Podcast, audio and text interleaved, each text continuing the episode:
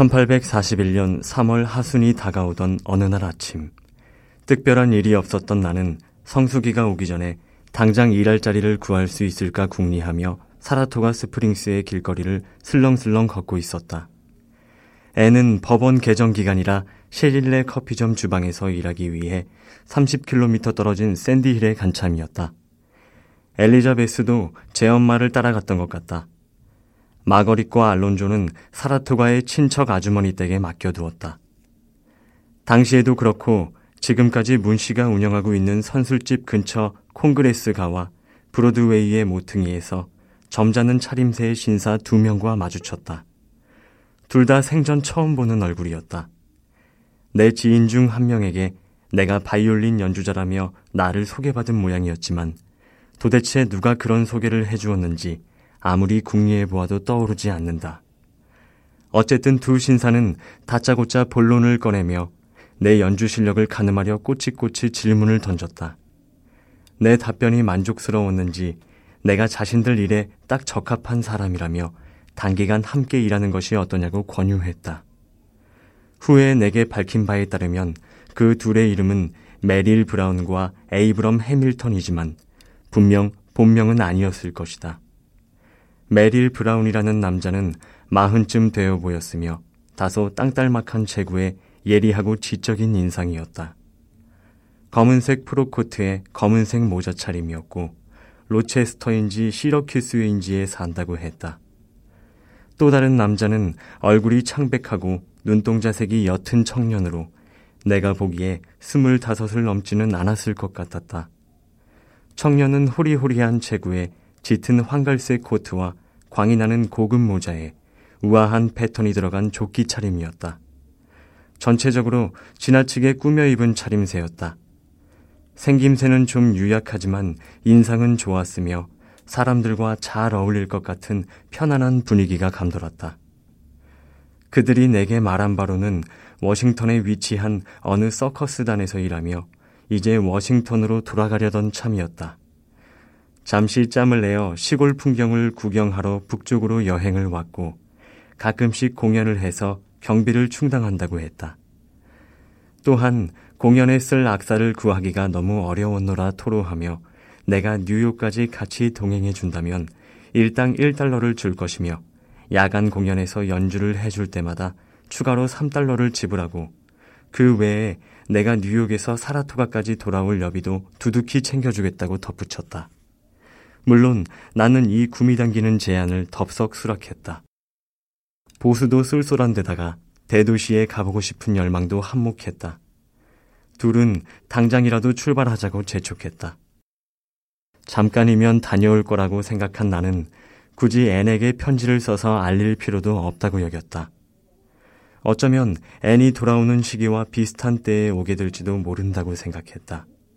그래서 그 길로 리넨 옷과 바이올린을 챙기고 떠날 준비를 마쳤다.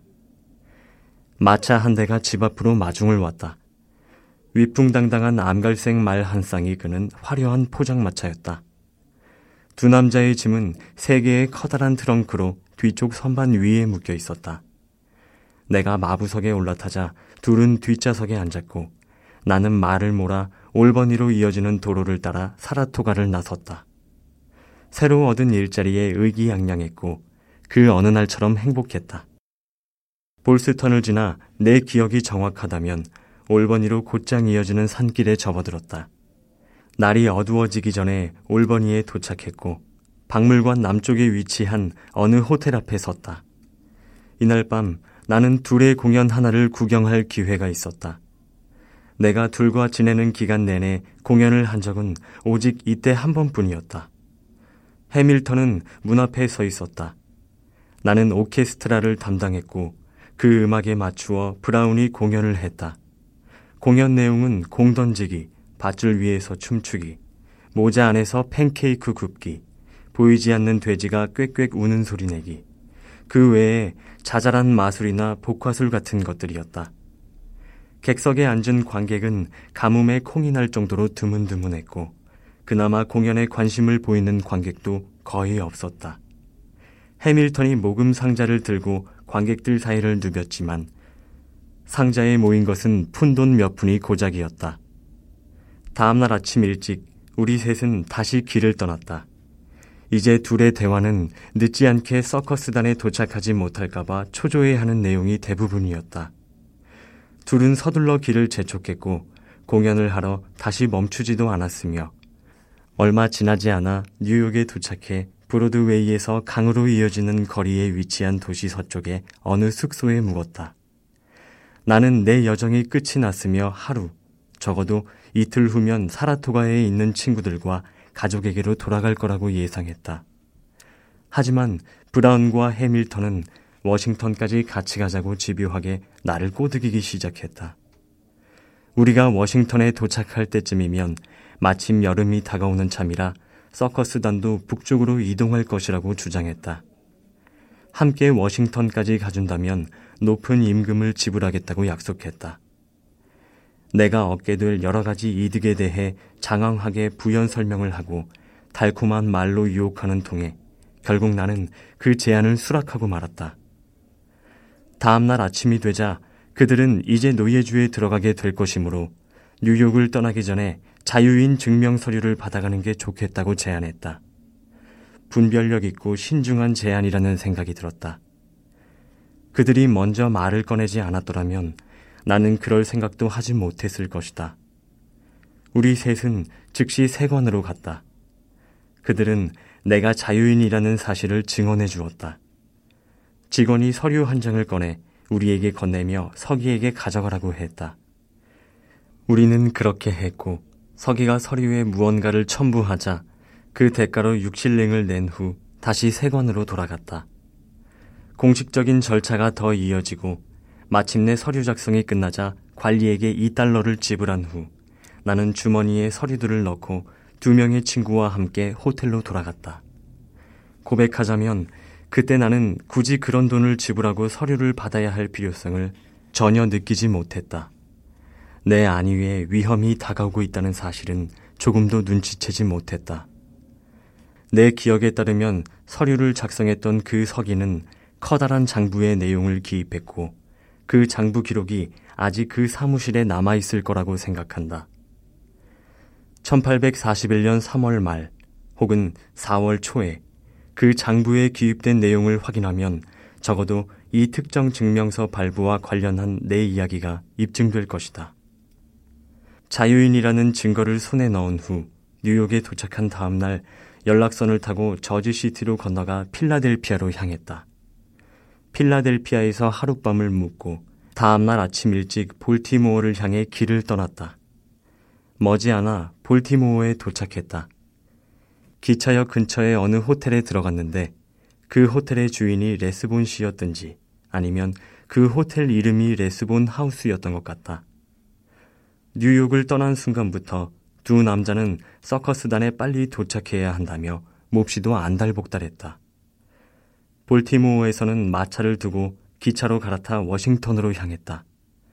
해질녘에 워싱턴에 도착했는데 마침 그날은 해리슨 장군의 장례식 전날이었고 우리는 펜실베이니아가의 게즈비 호텔에 묵었다. 저녁 식사 후에 둘이 나를 방으로 불러 43달러를 지불했다. 그동안 모임 내 임금보다도 훨씬 더 큰 액수였는데 사라토가를 떠난 후로 예상했던 것만큼 공연을 자주 하지 못해 미안해서 주는 돈이라고 했다. 또한 서커스단이 다음날 아침 워싱턴을 떠날 계획이었지만 장례식 때문에 하루를 더 머물기로 결정했다고 일러주었다. 당시 그들은 처음 만났던 날 그랬던 것처럼 굉장히 친절했다. 틈만 나면 내 말에 맞장구를 쳐주었다. 나는 그들이 보여주는 호의에 홀딱 넘어간 상태였다. 뭐든 그들에게 다 터놓고 말했으며 그들을 무조건적으로 신뢰했다. 끊임없이 내게 말을 걸고 상냥하게 대하는 태도며 자유인 서류를 받자고 제안하는 선견 지명이며 굳이 다시 말할 필요도 없는 수많은 작은 배려까지 모두가 둘이 나를 진정한 친구로 여기고 있으며 나를 진심으로 배려하고 아끼는 증거라고 여겼다. 나는 그들이 정말 그런 줄 알았다.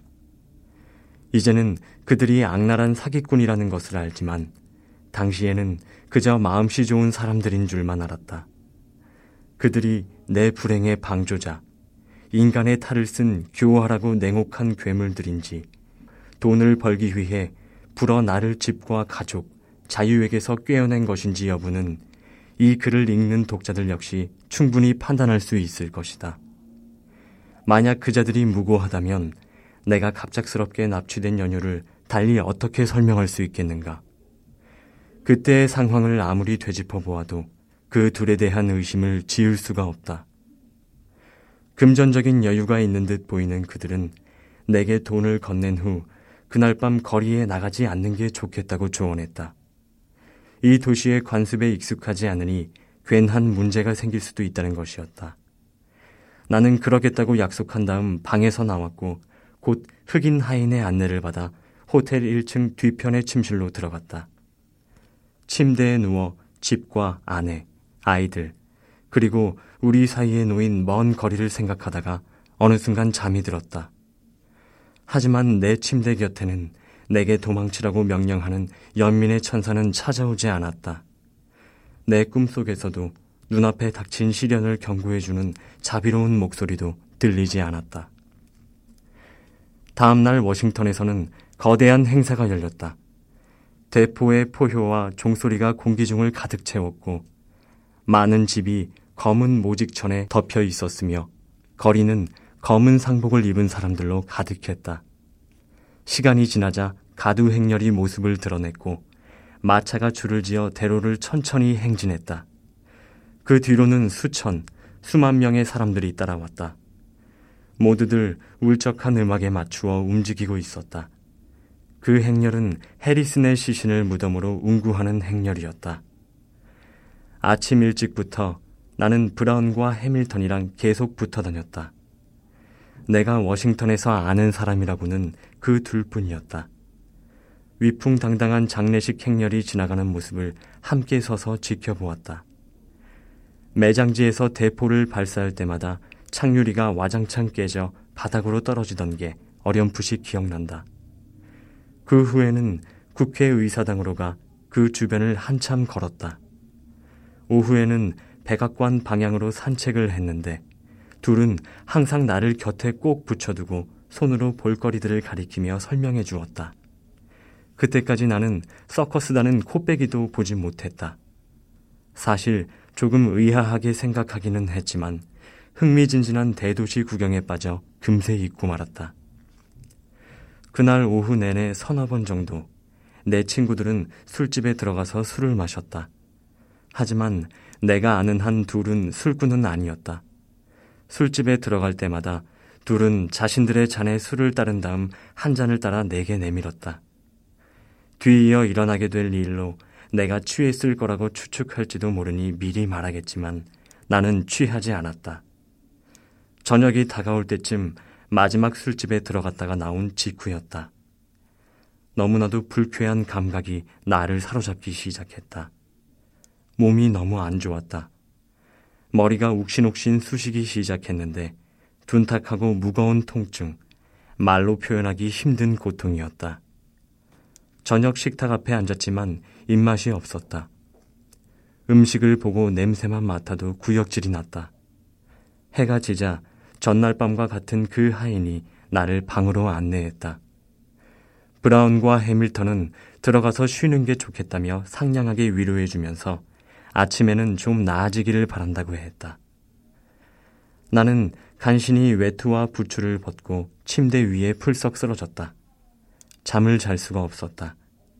두통이 점점 심해져서 더는 참기 힘들 정도가 되었다. 곧 갈증도 났다. 입술이 바짝바짝 말랐다. 오로지 물 생각만 났다.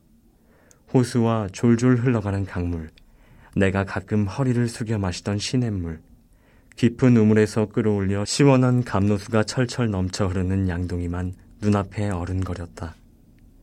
자정이 되자 더는 갈증을 참지 못하고 침대에서 일어났다. 낯선 곳이었고 어디가 어딘지도 전혀 알 수 없었다. 이리저리 헤매다가 마침내 지하의 주방으로 이어지는 길을 발견했다. 흑인 하인 두 서넛이 돌아다니고 있었고 그 중에 한 여자가 내게 물 두 잔을 주었다. 일시적이나마 갈증이 가셨지만 방에 돌아왔을 때쯤 목이 타는 듯한 고통스러운 갈증이 다시 엄습했다. 전보다 더 괴로웠고 두통 또한 더 심해진 것 같았다. 나는 고통, 그것도 극심한 고통에 시달렸다. 돌아버릴 것 같았다. 그날 밤의 끔찍한 고통의 기억은 무덤까지 나를 따라다닐 것이다. 주방에 다녀온 지 한 시간이 더 지났을 때쯤 누군가가 내 방에 들어오는 것을 감지했다. 여러 명의 목소리가 들렸던 것으로 미루어 서너은 되었던 것 같지만 정확히 몇 명이었는지 그들이 누구였는지는 모르겠다. 브라운과 해밀턴도 그 중에 섞여 있었는지 여부도 확실하지 않다. 어렴풋이 기억나는 거라곤 의사에게 가서 약을 받아와야 한다는 소리를 들은 것과 외투나 모자는 두고 부추만 신은 채 그들을 따라 긴 복도 혹은 골목을 따라 거리로 나갔다는 것 뿐이다. 그 거리는 펜실베이니아 대로로부터 오른쪽으로 꺾어주는 길이었다. 그 맞은편으로 불이 켜진 창이 하나 보였다. 당시 내 곁에 있던 사람이 세 명 정도였던 것 같지만 그때의 기억은 고통스러운 꿈을 꾼 것처럼 흐릿하고 모호하기만 하다. 나는 병원의 불빛이라고 생각한 그 빛을 향해 나아갔지만 내가 다가갈수록 그 빛은 점점 뒤로 물러나는 것 같았다. 그게 지금 기억할 수 있는 마지막 장면이다. 그 이후로는 의식이 사라졌다. 내가 그 상태로 얼마나 오래 있었는지, 그날 밤뿐이었는지, 아니면 몇 날 며칠을 그러고 있었는지는 모르겠다. 하지만 의식을 차렸을 때 나는 완전한 어둠 속에서 홀로 사슬에 묶여 있었다. 두통은 어느 정도 가라앉았지만 머리가 멍하고 기운이 없었다. 나는 거친 판자로 만든 나지막한 벤치에 앉아 있었고 외투나 모자도 없었다. 손목에는 족쇄가 채워져 있었다. 양쪽 발목에도 묵직한 족쇄가 채워져 있었다. 사슬의 한쪽 끝은 바닥에 박힌 커다란 고리에 묶이고 다른 한쪽 끝은 내 발목의 족쇄에 묶여 있었다. 자리에서 일어서려 했지만 헛수고였다. 너무나도 고통스러운 잠에서 깨어난 터라 생각을 정리하기까지 시간이 좀 걸렸다. 여기는 어디지? 이 사슬은 뭐지? 브라운과 해밀턴은 어디에 있는 거지? 내가 이런 지하 감옥에 감금될 만한 짓을 저지른 것인가? 이해가 되지 않았다. 그곳에서 홀로 깨어나기 전까지 알 수 없는 기간 동안 의식을 잃고 있었던 터라 어떻게 이런 지경에 이르게 된 것인지 통 기억이 나지 않았다. 사람이 있다는 조짐이나 소리가 들리지 않는지 귀를 기울였지만 무거운 침묵을 깨는 소리는 전무했다. 내가 움직이려고 할 때마다 철컹거리는 사슬 소리뿐이었다. 소리를 내어 보았지만 내 목소리에 내가 놀랐다. 수갑을 찬 손을 간신히 움직여 주머니를 더듬어 보았다. 자유를 빼앗겼을 뿐만 아니라 돈과 자유인임을 증명하는 서류마저 사라지고 없는 게 아닌가. 그제야 흐릿하고 혼란스럽던 머릿속에 처음으로 내가 납치된 것이라는 생각이 떠올랐다. 하지만 그건 말도 안 되는 것 같았다. 뭔가 오해가, 끔찍한 실수가 있는 것이 분명했다. 뉴욕의 자유인을 아무에게도 해를 끼치지 않고 법도 어기지 않은 사람을 이렇게 비인간적으로 다룰 수는 없는 노릇이 아닌가. 하지만 내가 처한 상황을 곱씹을수록 의심은 더 확고해졌다. 정말이지 상막하고 외로웠다. 어떻게 인간이 이렇게 잔인하고 무정할 수 있단 말인가? 나는 억압받는 자들의 신에게 내 몸을 맡긴 채 족쇄를 찬 손에 머리를 묶고 서럽게 오열했다.